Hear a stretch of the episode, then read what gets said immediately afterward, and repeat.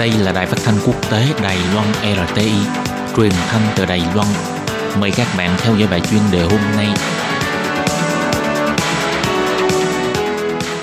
Thúy Anh xin kính chào quý vị và các bạn. Chào mừng các bạn đến với bài chuyên đề ngày hôm nay.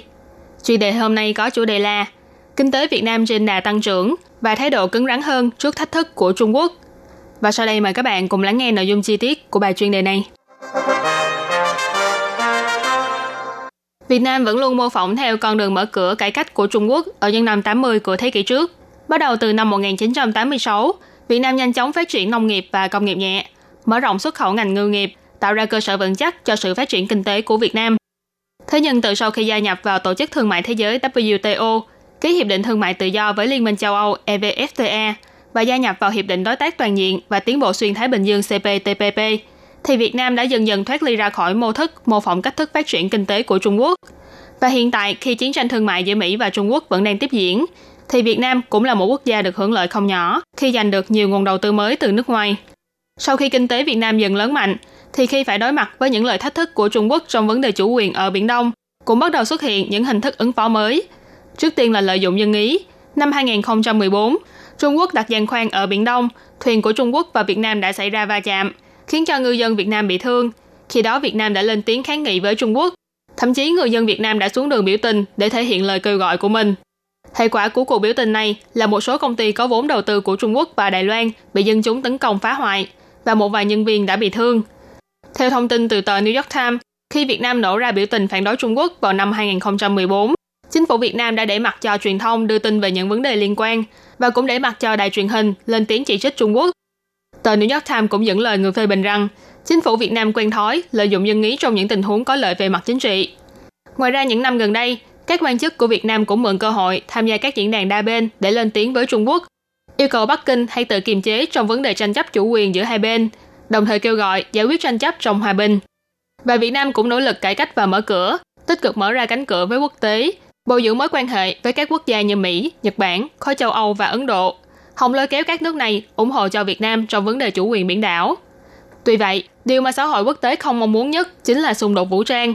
Việt Nam rất có khả năng sẽ buộc phải dùng vũ lực để chống trả với Trung Quốc. Giáo sư Kerry Brown, chủ nhiệm khoa nghiên cứu Trung Quốc tại Đại học King của Anh chỉ ra, quân đội của Việt Nam không phải là một quân đội mềm miếu.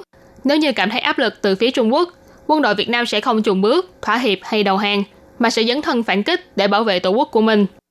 Ở thế kỷ trước, giữa Việt Nam và Trung Quốc đã từng xảy ra hai cuộc chiến tranh. Lần thứ nhất là cuộc chiến tranh giành chủ quyền biển đảo vào năm 1974 và lần thứ hai là chiến tranh biên giới vào năm 1977. Sau khi hai nước cùng phối hợp để nghiên cứu, quan sát và thảo luận, vấn đề biên giới trên đất liền đã được giải quyết. Nhưng còn vấn đề chủ quyền biển đảo thì vẫn còn cháy râm rỉ cho đến ngày nay. Ngoài những cách làm nói trên, sau sự kiện 749 vừa qua, Thứ trưởng Bộ Ngoại giao Việt Nam ông Lê Hoài Trung đã bày tỏ rằng Đương cục Hà Nội đang có ý dùng pháp luật để giải quyết tranh chấp khu vực biển với Trung Quốc, có thể sẽ thông qua cơ chế giải quyết tranh chấp quốc tế, do bên thứ ba tiến hành điều tra thực tế hoặc điều giải, triển khai đàm phán song phương, thậm chí là nhờ đến sự hỗ trợ của tòa án quốc tế để phán quyết về vấn đề này. Việt Nam cũng bày tỏ sẽ làm theo cách của Philippines vào năm 2013, dùng pháp luật để giải quyết tranh chấp với Trung Quốc. Việc này cũng cho thấy lập trường của Hà Nội đối với Bắc Kinh đã trở nên cứng rắn hơn.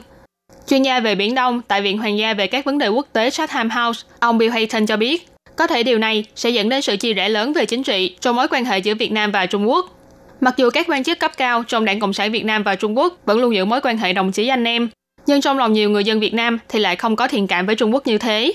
Theo báo cáo điều tra của Trung tâm Nghiên cứu Pew, Việt Nam là một trong những nước không thích Trung Quốc nhất trên thế giới. Nguyên nhân chính là do Trung Quốc luôn tự cho mình là đàn anh, thường xuyên uy hiếp sử dụng vũ lực và gây sức ép đối với các nước nhỏ lân cận. Nghiên cứu viên cấp cao tại Trung tâm Nghiên cứu Chính sách Đông Á thuộc Viện Brookings của Mỹ, bà Catherine Moon thì nhận định rằng Trung Quốc xem việc sử dụng vũ lực như một hành động hợp pháp, phù hợp với lợi ích quốc gia. Nhưng suy nghĩ này thì lại rất khác so với thế giới bên ngoài. Mặc dù Trung Quốc nói không uy hiếp bất kỳ quốc gia nào, nhưng những hành động của họ lại không khiến cho người khác nghĩ vậy. Năm sau sẽ đến phiên Việt Nam đảm nhiệm vị trí chủ tịch của ASEAN. Liệu Việt Nam có thể lợi dụng cơ hội này để làm tăng tiến thêm quan hệ với các nước ASEAN và Trung Quốc hay không? Hay là lợi dụng cơ hội này để có tiếng nói hơn trong vấn đề tranh chấp chủ quyền biển đảo. Trong tương lai, tình hình sẽ tiếp tục diễn biến như thế nào là điều mà nhiều người đều đang quan tâm. Các bạn thân mến, vừa rồi là bài chuyên đề ngày hôm nay do Thúy Anh biên tập và thực hiện. Cảm ơn sự chú ý lắng nghe của